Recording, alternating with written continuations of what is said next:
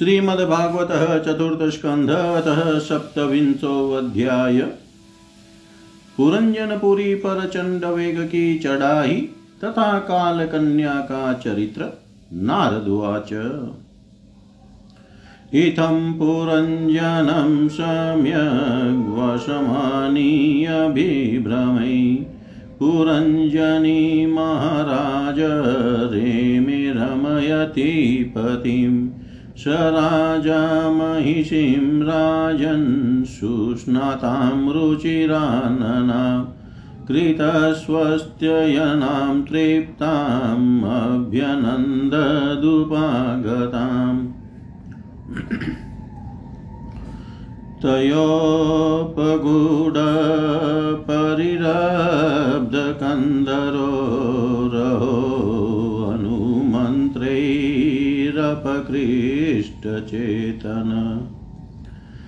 न कालरहो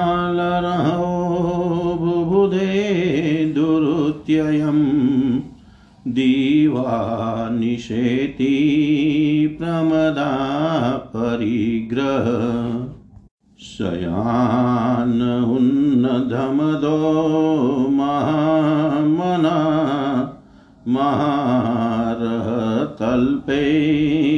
महिषी भुजोपदी।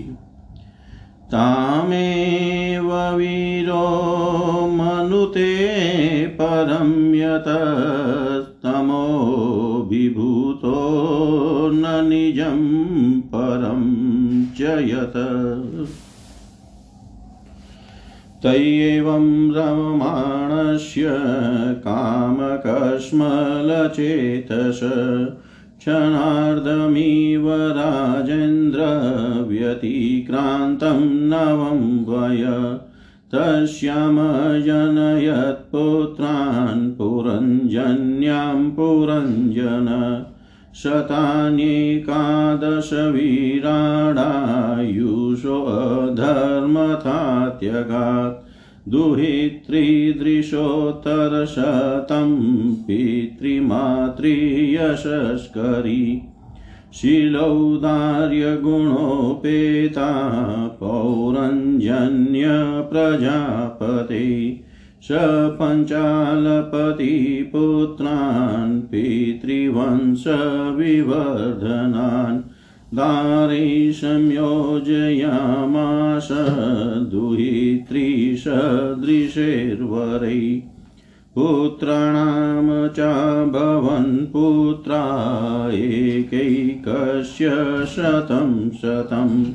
यैर्वै पौरञ्जनो वंश पञ्चालेषु समेदित तेषु तद्रिक्तहारेषु गृहकोशानुजीविषु निरूढेन ममत्वेन विषयेष्वन्नवबध्यत।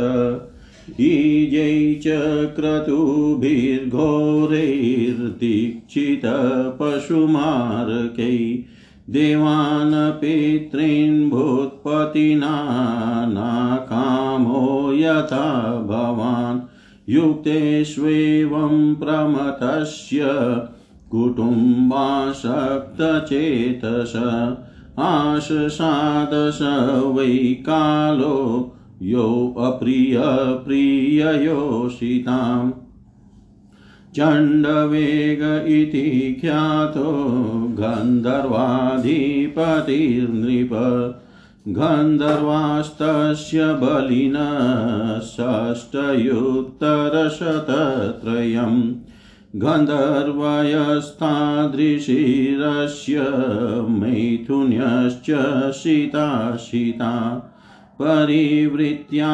विलुम्पन्ति सर्वकामविनिर्मिताम् ते चण्डवेगानुचरा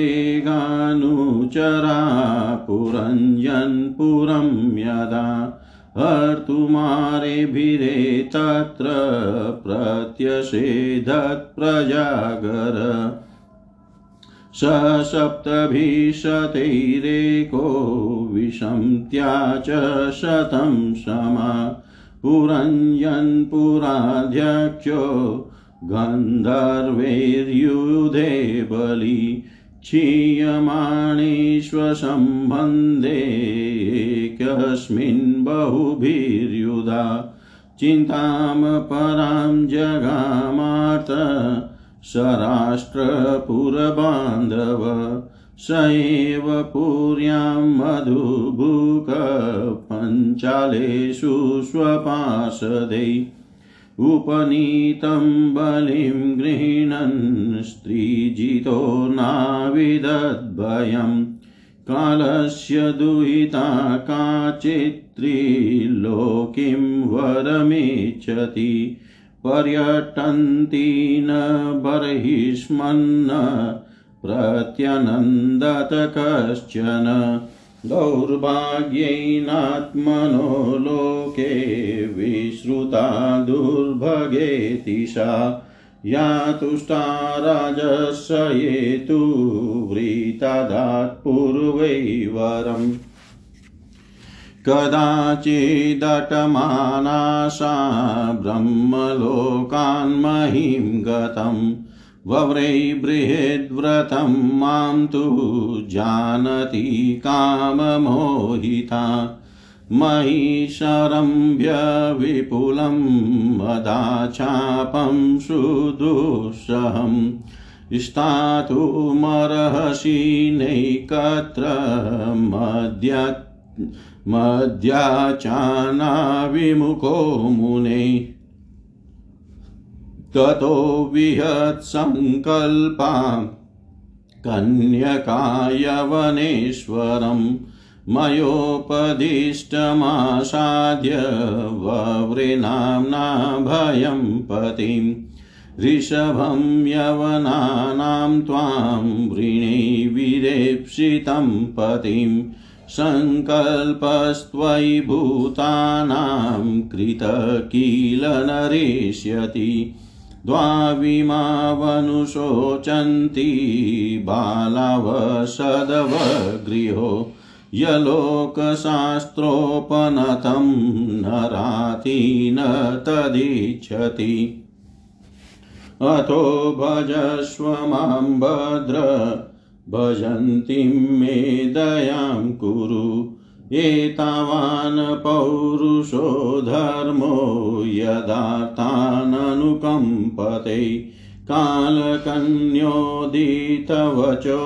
निशम्य यवनेश्वर चिकीर्षुरदेवगूयं सस्मितं तां भाषत मया निरूपितस्तुभ्यं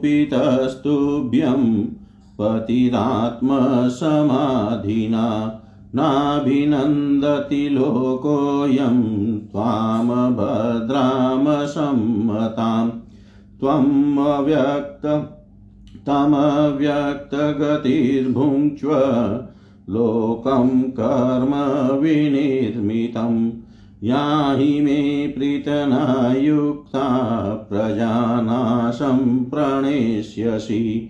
प्रज्वारोऽयं मम भ्राता, त्वं च मे भगिनी भव। चराम्युभाभ्यां लोकेऽस्मिन्नव्यक्तो भीमसैनिक। चराम्युभाभ्यां लोकेऽस्मिन् व्यक्तो भीमसैनिक। जय जय श्रीमद्भागवते महापुराणे पारमहंस्यां संहितायां चतुर्थस्कन्धे पुरञ्जनोपाख्याने सप्तविंशोऽध्याय सर्वं श्रीशा सदाशिवार्पणम् अस्तु। ॐ विष्णवे नमः, ॐ विष्णवे नमः, ॐ विष्णवे नमः।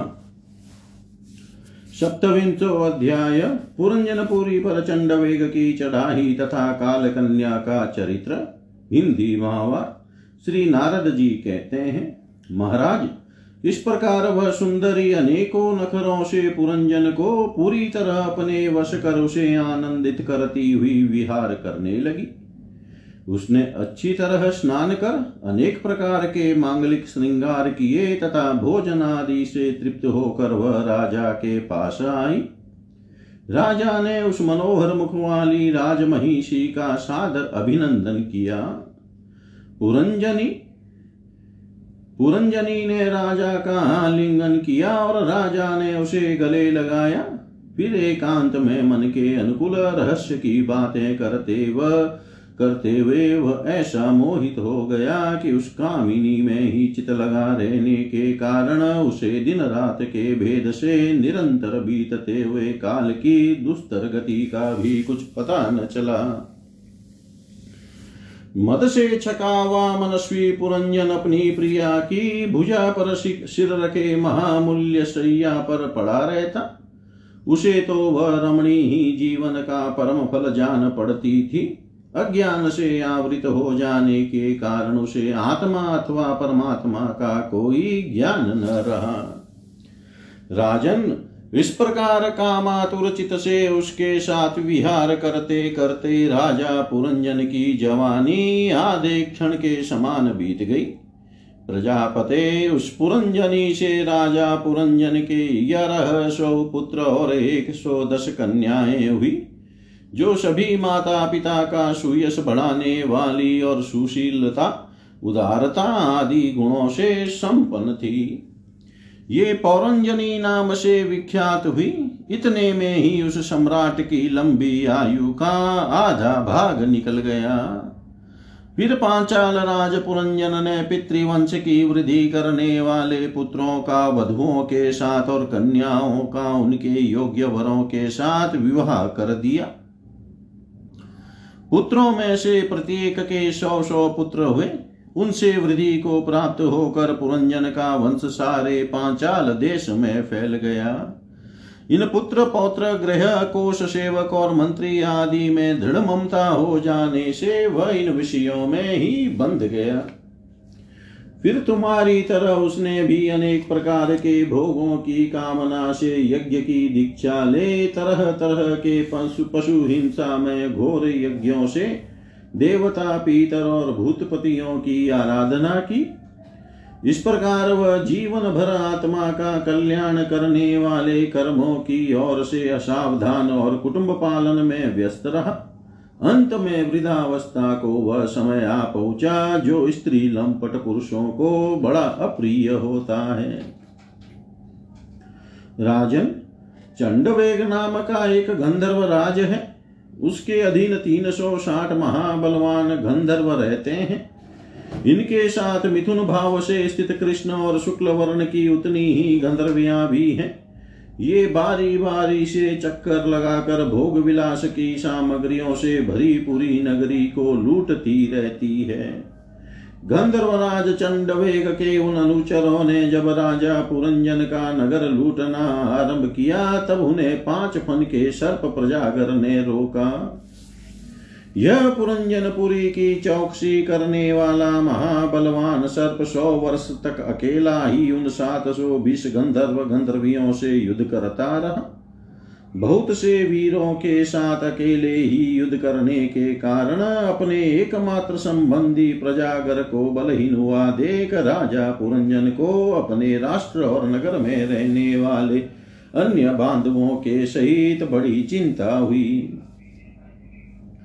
वह इतने दिनों तक पांचाल देश के उस नगर में अपने दूतों द्वारा लाए हुए कर को लेकर विषय भोगों में मस्त रहता था। स्त्री के वशीभूत रहने के कारण इस अवश्यंभाई भय का उसे पता ही न चला।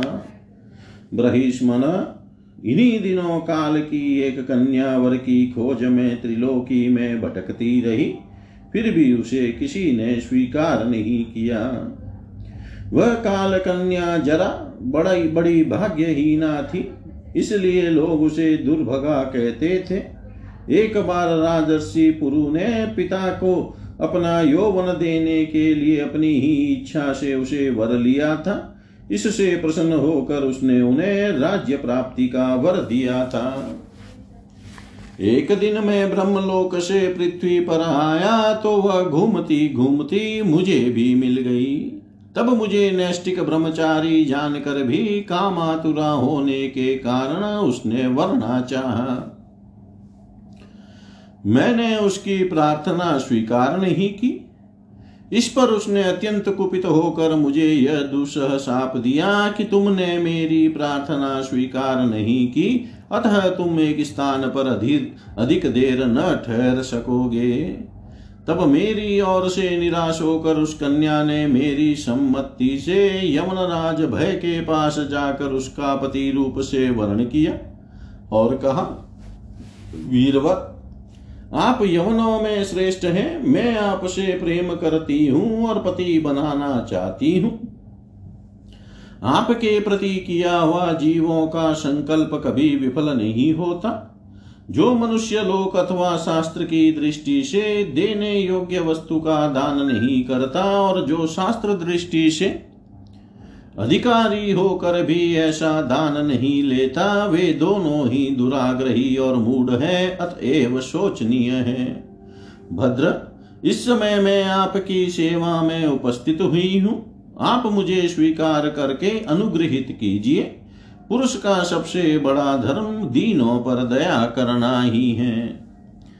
काल कन्या की बात सुनकर यवनराज ने विधाता का एक गुप्त कार्य कराने की इच्छा से मुस्कुराते हुए उससे कहा, मैंने योग दृष्टि से देख कर तेरे लिए एक पति निश्चय किया है।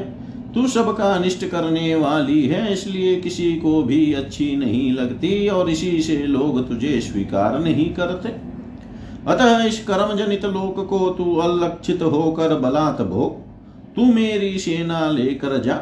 इसकी सहायता से तू सारी प्रजा का नाश करने में समर्थ होगी। कोई भी तेरा सामना न कर सकेगा। यह प्रज्वार नाम का मेरा भाई है और तू मेरी बहन बन जा।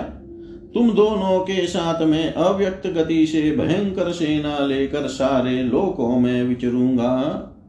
जय जय श्रीमद्भागवते महापुराणे पारमहंस्यां संहितायां चतुर्थस्कन्धे पुरञ्जनोपाख्याने सप्तविंशोऽध्याय।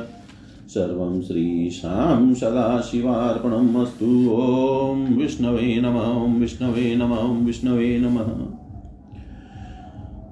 श्रीमद्भागवत चतुर्थ स्कंद अध्याय पुरंजन को स्त्री योनि की प्राप्ति और अविज्ञात के उपदेश से उसका मुक्त होना नारदुवाच सैनिका भयनाम्नो ये भरिष्मन्दिष्टकारिण, प्रज्वारकालकन्याभ्यां विचेरुरवनिमिमाम् त एकधातुरभसा पुरञ्जन्पुरीं नृप रुरुधुर्भोमभोगाढ्यां जरत्पन्नगपालितां कालकन्यापि बुभुजे पुरञ्जन्पुरं बलात् यया विभूतः पुरुषः सद्यो निशारतामियात् तयोपभुज्यमानां वै यवना सर्वतो दिशं द्वार्भिप्राविश्य शुभ्रीशं प्रार्थयन् सकलां पुरीं, तस्यां प्रपीडयमानायामभिमानी पुरञ्जन, अवापोरुविधास्तापान् कुटुम्बी ममताकुल कन्योपगूढो नश्रीकृपणो विषयात्मक नष्टप्रज्ञो हृतैश्वर्यो गन्धर्वयवनिर्बला विशीर्णां स्वपुरीं वीक्ष्य प्रतिकूलाननादृतान् पुत्रान् पौत्रानुगामात्यान् जायां च गतसौहृदाम् आत्मानं कन्यया ग्रस्तं पञ्चालानरिदूषितान् दुरन्तचिन्तामापन्नो न लेभे तत्प्रतिक्रियाम् कामानभिलसन्दीनो यातयामाश्च कन्यया विगतात्मगतिस्नेहपुत्रधाराश्च लालयन् गन्धर्वयवनाक्रान्तां कालकन्योपमर्दितां हातुं प्रचक्रमे राजा तां पुरीमणिकामत भयनाम्नो अग्रजो भ्राता प्रज्वार प्रत्युपस्थित ददाहतां पुरीं कृष्णां भ्रातुप्रियचिकीर्षया तस्यां सन्दयमानायां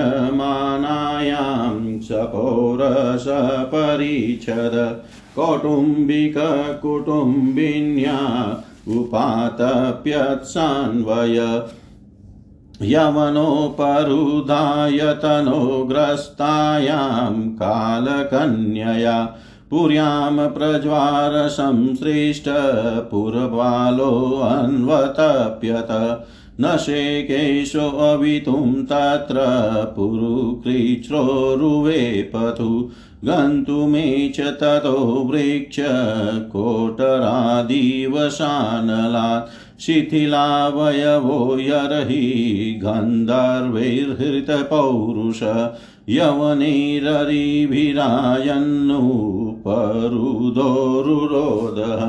यवनैररिभिरायन्नुपरुदोरुरोधः दुहित्रिपुत्रपौत्राश्च जामि जामातृपार्षदान् स्वत्वावशिष्टं यत्किञ्चित् गृहकोशपरिच्छिदम् गृहकोशपरिच्छदम् अहं ममेति स्वीकृत्य गृहेषु कुमतिर्गृही। दद्यो प्रमदयादीनो विप्रयोग उपस्थिते लोकान्तरं गत्वती मयनाथा कुटुम्बिनी वर्तिष्यते कथं त्वेषा बालकाननुशोचति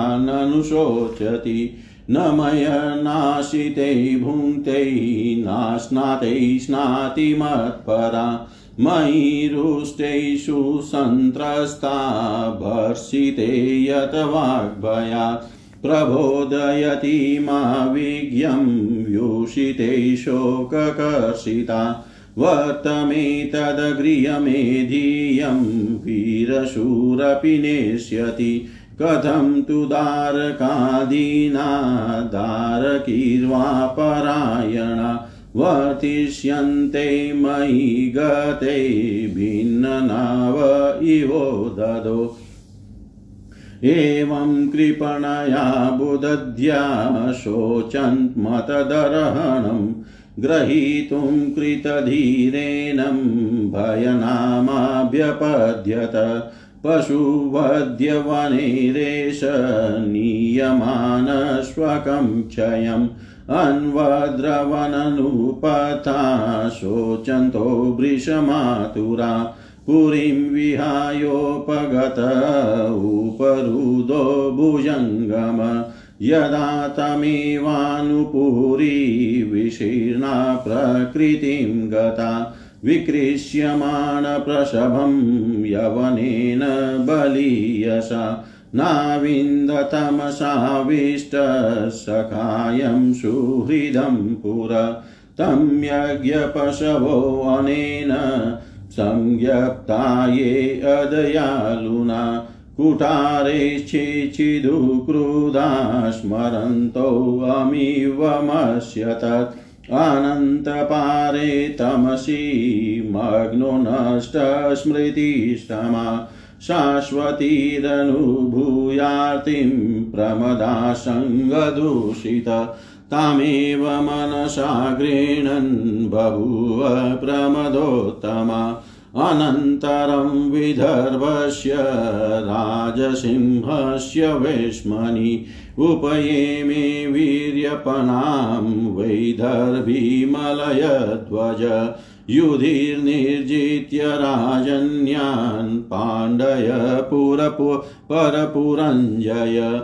तस्याम च जनयाञ्चक्र आत्मजामसिते क्षणम्। यवीयशः सप्त सुतान् सप्त द्रविर्बुभृत् एकैकस्या भवतेषां राजन्भु राजनर्बुदमर्बुदं भोक्ष्यते यद्वंशधरेर्महीमन्वन्तरं परम् अगस्त्य प्रागदुहितर्मुपये मे धृतव्रतां यस्यां दृढच्युतो जात हिद्मवात्मजो मुनि। विभज्य तनयेभ्य क्षमां राजशीर्णमलयध्वज। आरिराधयिषु कृष्णं स जगामकुलाचलम्। हित्वा गृहाणश्रुतान् हित्वा गृहाणश्रुतान् भोगान् वैदर्भिमधिरेक्षणा अन्वधावत पाण्ड्येशं ज्योत्स्नेव रजनीकरं तत्र चन्द्रवशा नाम ताम्रपर्णिवटोदका तत्पुण्यसलिलेर्नित्यमुभयत्रात्मनो मृजन् कन्दाष्टिभिर्मूलफलैः पुष्पपर्णे स्त्रीणोदकै वर्तमानशनिर्गात्र कर्शनं तपास्थित शीतोष्णवातवर्षाणि क्षुतिपिपाशे प्रिया प्रिये सुखदुःखे इति द्वन्द्वान्यजयत समदर्शन तपसा विद्यया पक्वकषायो नियमेर्यमै। युजे ब्रह्मण्यात्मानं विजिताक्ष विजिताक्षानिलाशय आस्ते स्थाणुरिवेकत्र दिव्यं वशतं स्थिर। वासुदेवे भगवती नान्यद्वेदोद्वहन् रतिम् सव्यापकतयात्मानं व्यतिरिक्ततयात्मनि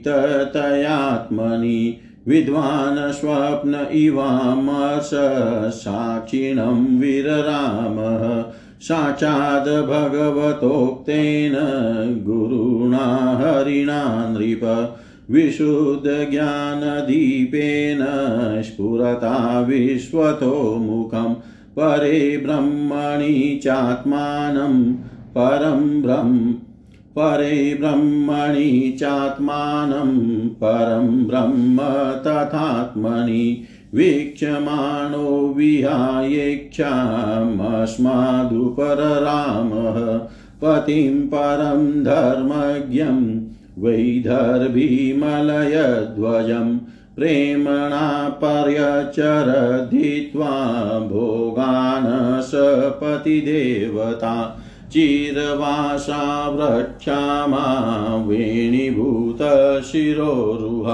बभावुपपति शान्ता शिखा शान्तमिवानलम् अजानति अजानति प्रियतमं यदोपरतमङ्गना सुस्थिरासनमासाद्य यथा पूर्वमुपाचरत्।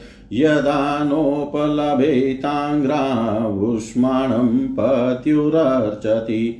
आशितसंविघ्नहृदया युतभ्रष्टा मृगीयता आत्मानं शोचति दीनं बन्धुं विक्लवाश्रुभिः स्तनावासिच्य विपिने सुस्वरं प्ररुरोदशा उत्तिष्ठोत्तिष्ठ राजर्षै इमामुदधिमेखलां दस्युभ्यक्षत्रबन्धुभ्यो बिभ्यतिं पातुमर्हसि एवं विलपति बाला विपिने अनुगता पतिं पतिता पादयोर्भक्तुं रुदत्यशृण्यवर्तयत् चितिं दारुमहीं चित्वा तस्यां पत्युकलेवरम्।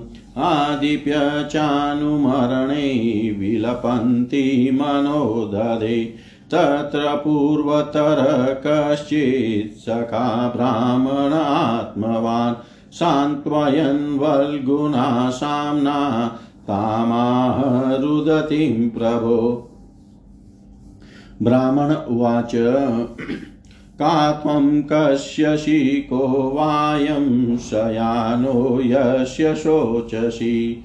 जानासि किं सखायं, मामयेनाग्रे विचर्चर्थः अपि स्मरसि चात्मानं विज्ञात्सखं सखे हित्वा माँ पदमन्विच्छन् भौमभोगरतो गत।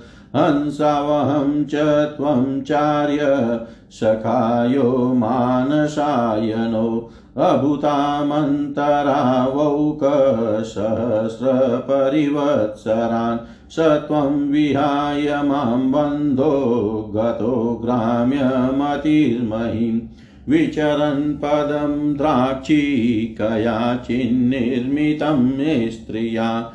पञ्चारामं नवद्वारम् एकपालं त्रिकोष्ठकं षट्कुलं पञ्चविपणं पञ्चप्रकृतिस्त्रीधवम् पच पञ्चेन्द्रियार्थारामाद्वारप्राणा नव प्रभो तेजोऽबन्नानि कोष्ठानि कुलमिन्द्रियसङ्ग्रह विपणस्तु क्रियाशक्तिर्भूतप्रकृतिरव्यया शक्त्यधीशपुमस्त्वत्र प्रविष्टो नावबुध्यते।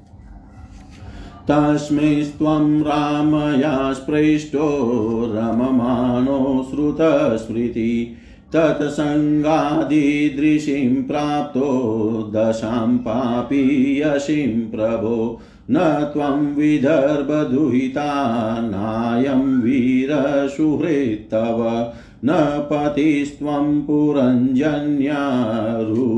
नवमुखे यया माया हि एषा मया सृष्टा यत पुंमांसं स्त्रियं सतीं।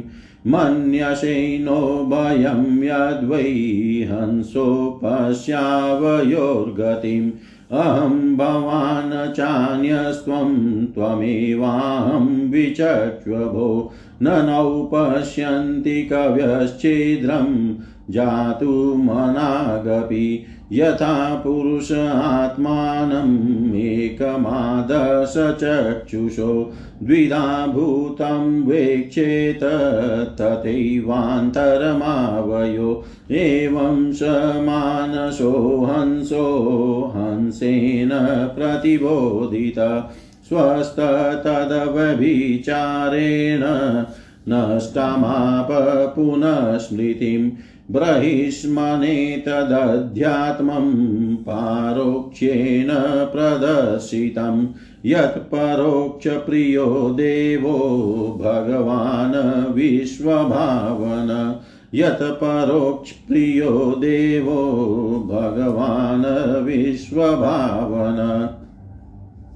जय जय श्रीमद्भागवते महापुराणे पारमहंस्यां संहितायां चतुर्थस्कन्धे पुरञ्जनोपाख्याने अष्टाविंशोऽध्याय। सर्वं श्रीशां सदाशिवार्पणम् अस्तु। ॐ विष्णवे नमः विष्णवे नमः विष्णवे नमः। अष्टाविंशो अध्याय पुरंजन को स्त्री होने की प्राप्ति और अविज्ञात के उपदेश से उसका मुक्त होना। हिंदी भावा श्री नारद जी कहते हैं, राजन, फिर भय नामक यवन राज के आज्ञाकारी सैनिक प्रज्वार और काल कन्या के साथ इस पृथ्वी तल पर सर्वत्र विचरने लगे। एक बार उन्होंने बड़े वेग से, बूढ़े सांप से सुरक्षित और संसार की सब प्रकार की सुख सामग्री से संपन्न पुरंजन पुरी को घेर लिया। तब जिसके चुंगल में फंसकर पुरुष शीघ्र ही निशार हो जाता है, वह काल कन्या बलात् उस पूरी को, पूरी की प्रजा को भोगने लगी। उस समय वे यवन भी काल कन्या के द्वारा भोगी जाती हुई उस पूरी में चारों ओर से भिन्न भिन्न द्वारों से घुसकर उसका विध्वंस करने लगे। पुरी के इस प्रकार पीड़ित किए जाने पर उसके स्वामित्व का अभिमान रखने वाले तथा ममता ग्रस्त बहु कुटुंबी राजा पुरंजन को भी नाना प्रकार के क्लेश सताने लगे। काल कन्या के आलिंगन करने से उसकी सारी श्री नष्ट हो गई तथा अत्यंत विषयाशक्त होने के कारण वह बहुत दिन हो गया। उसकी विवेक शक्ति नष्ट हो गई। गंधर्व और यवनों ने बलात् उसका सारा ऐश्वर्य लूट लिया। उसने देखा कि सारा नगर नष्ट भ्रष्ट हो गया है। पुत्र पौत्र भृत्य और अमावत्य वर्ग प्रतिकूल होकर अनादर करने लगे हैं। स्त्री स्नेह शून्य हो गई है। मेरी देह को काल कन्या ने वश में रखा है और पांचाल देश शत्रुओं के हाथ में पड़कर भ्रष्ट हो गया है। यह सब देख कर राजा पुरंजन अपार चिंता में डूब गया और उसे उस विपत्ति से छुटकारा पाने का कोई उपाय न दिखाई दिया। काल कन्या ने जिन्हें निशार कर दिया था, उन्हीं भोगों की लालसा से वह दीन था। अपनी पारलौकिक गति और बंधुजनों के स्नेह से वंचित रहकर उसका चित केवल स्त्री और पुत्र के लालन पालन में ही लगा हुआ था। ऐसी अवस्था में उनसे बिछुड़ने की इच्छा न होने पर भी उसे उस पूरी को छोड़ने के लिए बाध्य होना पड़ा। क्योंकि उसे गंधर्व और यवनों ने घेर रखा था तथा काल कन्या ने कुचल दिया था। इतने में ही यवनराज भय के बड़े भाई प्रज्वार ने अपने भाई का प्रिय करने के लिए उस सारी पूरी में आग लगा दी। जब वह नगरी जलने लगी तब पूर्ववासी सेवक, वृंद, संतान, वर्ग और कुटुंब की स्वामिनी के सहित कुटुंब वत्सल पुरंजन को बड़ा दुख हुआ। नगर को काल कन्या के हाथ में पड़ा देख उसकी रक्षा करने वाले सर्प को भी बड़ी पीड़ा हुई।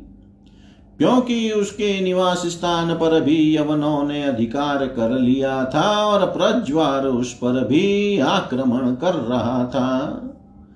जब उस नगर की रक्षा करने में वह सर्वथा समर्थ हो गया, तब जिस प्रकार जलते हुए वृक्ष के कोटर में रहने वाला सर्प उससे निकल जाना चाहता है, उसी प्रकार उसने भी महान कष्ट से कांपते हुए वहाँ से भागने की इच्छा की। उसके प्रत, उसके अंग प्रत्यंग ढीले पड़ गए थे तथा गंधर्वों ने उसकी सारी शक्ति नष्ट कर दी थी।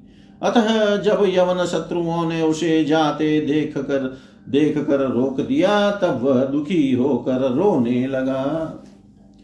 गृहाशक्त पुरंजन देह गे आदि में मैं और मेरे पन का भाव रखने से अत्यंत बुद्धिहीन हो गया था। स्त्री के प्रेम पाश में फंसकर वह बहुत दिन हो गया था। अब जब इनसे बिछुड़ने का समय उपस्थित हुआ, तब वह अपने पुत्री, पुत्र, पौत्र, पुत्र, वधु, दामाद, नौकर और घर, खजाना तथा अन्य अन्य जिन पदार्थों में उसकी ममता भर शेष थी, उनका भोग तो कभी का छूट गया था। उन सब के लिए इस प्रकार चिंता करने लगा। हाय, मेरी भार्या तो बहुत ग्रह घर गृहस्थी वाली थी। जब मैं परलोक को चला जाऊँगा, तब यह असहाय होकर किस प्रकार अपना निर्वाह करेगी? इसे इन बाल बच्चों की चिंता ही खा जाएगी। यह मेरे लिए भोजन किए बिना भोजन नहीं करती थी और स्नान किए बिना स्नान नहीं करती थी। सदा मेरी ही सेवा में तत्पर रहती थी। मैं कभी रूठ जाता था तो यह बड़ी भयभीत हो जाती थी और झिड़कने लगता तो डर के मारे चुप रह जाती थी। मुझसे कोई भूल हो जाती तो वह मुझे, यह मुझे सचेत कर देती थी। मुझसे इसका इतना अधिक स्नेह है कि यदि मैं कभी परदेश चला जाता था तो यह विरह व्यता से सूख कर कांटा हो जाती थी। यो तो यह वीर माता है तो भी मेरे पीछे क्या यह गृहस्थाश्रम का व्यवहार चला सकेगी? मेरे चले जाने पर एकमात्र मेरे ही सहारे रहने वाले ये पुत्र और पुत्री भी कैसे जीवन धारण करेंगे? ये तो बीच समुद्र में नाव टूट जाने से व्याकुल हुए यात्रियों के समान बिल बिलाने लगेंगे। यद्यपि ज्ञान दृष्टि से उसे शोक करना उचित न था फिर भी अज्ञानवश राजा पुरंजन इस प्रकार दीन बुद्धि से अपने स्त्री पुत्रादि के लिए शोकाकुल हो रहा था। इसी समय उसे पकड़ने के लिए वहाँ भय नामक यवन राज आदम का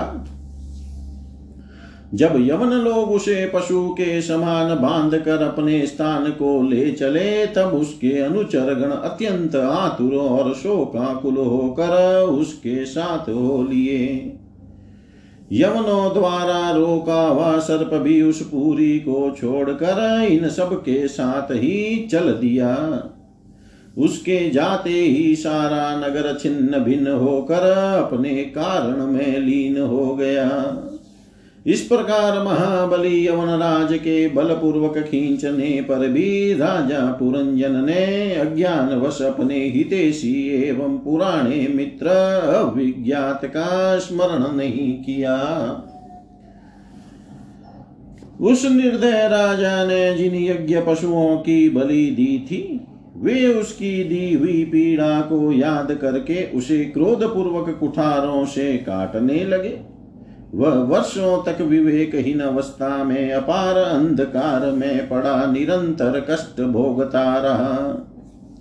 स्त्री की आसक्ति से उसकी यह दुर्गति हुई थी। अंत समय में भी पुरंजन को उसी का चिंतन बना हुआ था, इसलिए दूसरे जन्म में वह नृप श्रेष्ठ विदर्भ राज के यहाँ सुंदरी कन्या होकर उत्पन्न हुआ। जब यह विदर्भ नंदिनी विवाह योग्य हुई, तब विदर्भ राज ने घोषित कर दिया कि इसे सर्वश्रेष्ठ पराक्रमी वीर ही ब्याह सकेगा। तब शत्रुओं के नगरों को जीतने वाले पांड्य नरेश महाराज मलय ध्वज ने समर भूमि में समस्त राजाओं को जीत कर उसके साथ विवाह किया। उससे महाराज मलय ध्वज ने एक श्याम लोचना कन्या और उससे छोटे सात पुत्र उत्पन्न किए, जो आगे चलकर द्रविड़ देश के साथ राजा हुए। राजन, फिर उनमें से प्रत्येक पुत्र के बहुत बहुत पुत्र उत्पन्न हुए, जिनके वंशधर इस पृथ्वी को मनवंतर के अंत तक तथा उसके बाद भी भोगेंगे। राजा मलय ध्वज की पहली पुत्री बड़ी व्रतशीला थी। उसके साथ अगस्त्य ऋषि का विवाह हुआ। उससे उनके दृढ़च्युत नाम का पुत्र हुआ और दृढ़च्युत के इद्मवा हुआ। अंत में राजसी मलय ध्वज पृथ्वी को पुत्रों में बांट कर भगवान श्री कृष्ण की आराधना करने की इच्छा से मलय पर्वत पर चले गए। उस समय चंद्रिका जिस प्रकार चंद्रदेव का अनुसरण करती है, उसी प्रकार मतलोचना वैदर्भी ने अपने घर पुत्र और समस्त भोगों को तिलांजलि दे पांड्य नरेश का अनुगमन किया। वहाँ चंद्र चंद्रवशा ताम्रपर्णी और वटोदका नाम की तीन नदियाँ थी। उनके पवित्र में जल स्नान करके वे प्रतिदिन अपने शरीर और अंतकरण को निर्मल करते थे। वहाँ रहकर उन्होंने कंद बीज मूल फल पुष्प पत्ते तृण और जल से ही निर्वाह करते हुए बड़ा कठोर तप किया। इससे धीरे धीरे उनका शरीर बहुत सुख गया। महाराज मलय ध्वज ने सर्वत्र समदृष्टि रखकर, शीत उष्ण वर्षा, वायु, भूख, प्यास, प्रिय प्रिय और सुख दुख आदि से सभी द्वंद्वों को जीत लिया। तप और उपासना से वासनाओं को निर्मूल कर तथा यम नियम आदि के द्वारा इंद्रिय प्राण और मन को वश में करके वे आत्मा में ब्रह्म भावना करने लगे। इस प्रकार सौ दिव्य वर्षों तक स्थानों के समान निश्चल भाव से एक ही स्थान पर बैठे रहे। भगवान वासुदेव में सुदृढ़ प्रेम हो जाने के कारण इतने समय तक उन्हें शरीर आदि का भी भान न हुआ। राजन, गुरु स्वरूपतः साक्षात श्री हरि के उपदेश किए हुए तथा अपने अंत कर्ण में सब और स्फुरित होने वाले विशुद्ध विज्ञान दीपक से उन्होंने देखा कि अंतकरण की वृत्ति का प्रकाशक आत्मा स्वप्नावस्था की भांति देहादि समस्त उपाधियों में व्याप्त तथा उनसे पृथक भी है। ऐसा अनुभव करके वे सब और से उदासीन हो गए।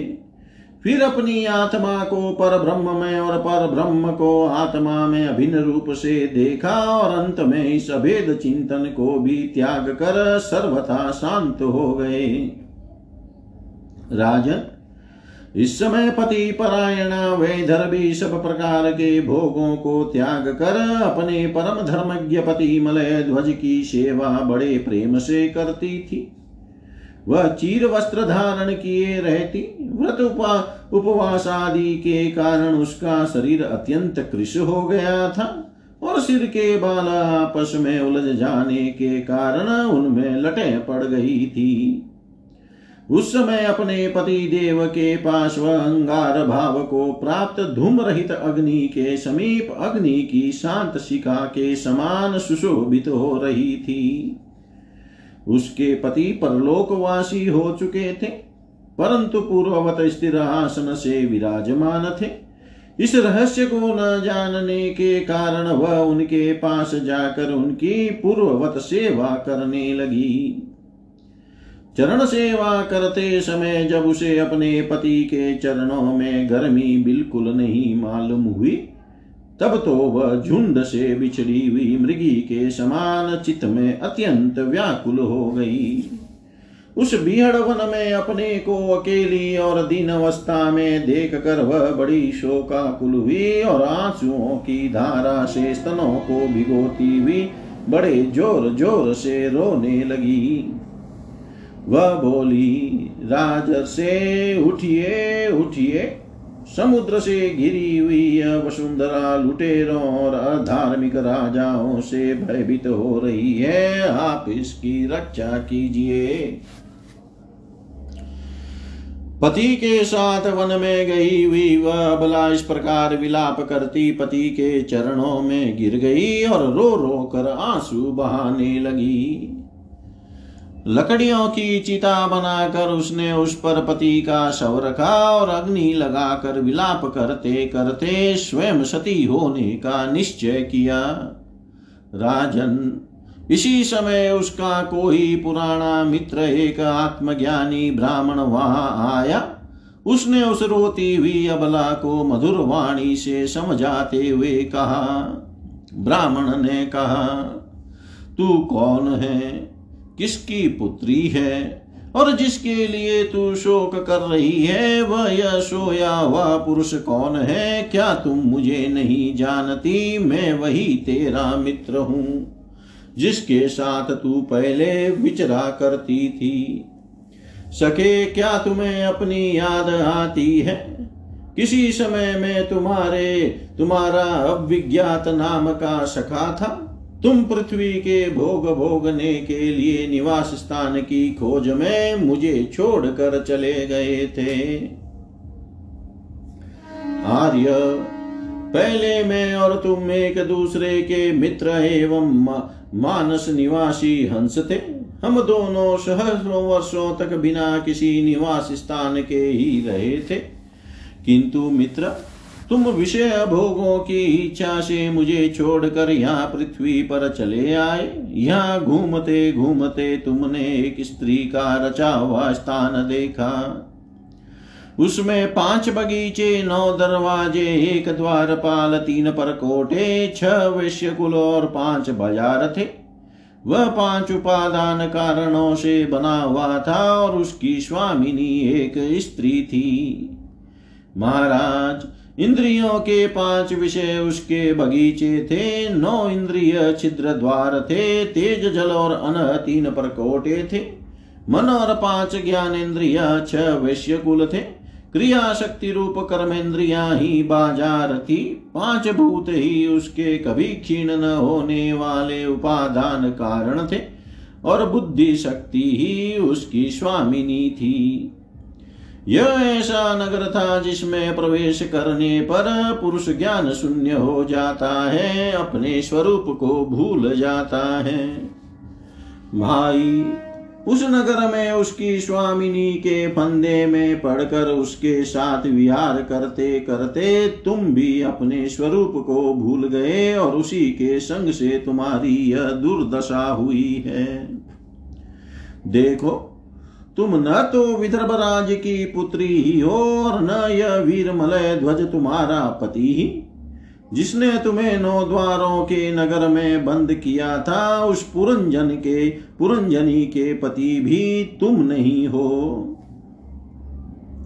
तुम पहले जन्म में अपने को पुरुष समझते थे और अब सती स्त्री मानते हो, यह सब मेरी ही फैलाई हुई माया है। वास्तव में तुम न पुरुष हो, न स्त्री। हम दोनों तो हंस है, हमारा जो वास्तविक स्वरूप है, उसका अनुभव करो। मित्र, जो मैं ईश्वर हूँ, वही तुम जीव हो। तुम मुझसे भिन्न नहीं हो और तुम विचार पूर्वक देखो, मैं भी वही हूँ जो तुम हो। ज्ञानी पुरुष हम दोनों में कभी थोड़ा सा भी अंतर नहीं देखते। जैसे एक पुरुष अपने शरीर की परछाई को शीशे में और किसी व्यक्ति के नेत्र में भिन्न भिन्न रूप से देखता है, वैसे ही एक ही आत्मा विद्या और अविद्या की उपाधि के भेद से अपने को ईश्वर और जीव के रूप में दो प्रकार से देख रहा है। इस प्रकार जब हंस ईश्वर ने उसे सावधान किया, तब वह मान सरोवर का हंस जीव अपने स्वरूप में स्थित हो गया और उसे अपने मित्र के विचोह से भूला हुआ आत्मज्ञान फिर प्राप्त हो गया। प्राचीन बही मैंने तुम्हें परोक्ष रूप से यह आत्मज्ञान का दिग्दर्शन कराया है, क्योंकि जगत करता जगदीश्वर को परोक्ष वर्ण नहीं, अधिक प्रिय है। जय जय श्रीमद्भागवते महापुराणे पारमहंस्यां संहितायां चतुर्थस्कन्धे पुरञ्जनोपाख्याने अष्टाविंशोऽध्याय। सर्वं श्रीशां सदाशिवार्पणम् अस्तु। ॐ विष्णवे नमः विष्णवे नमो विष्णवे नमः।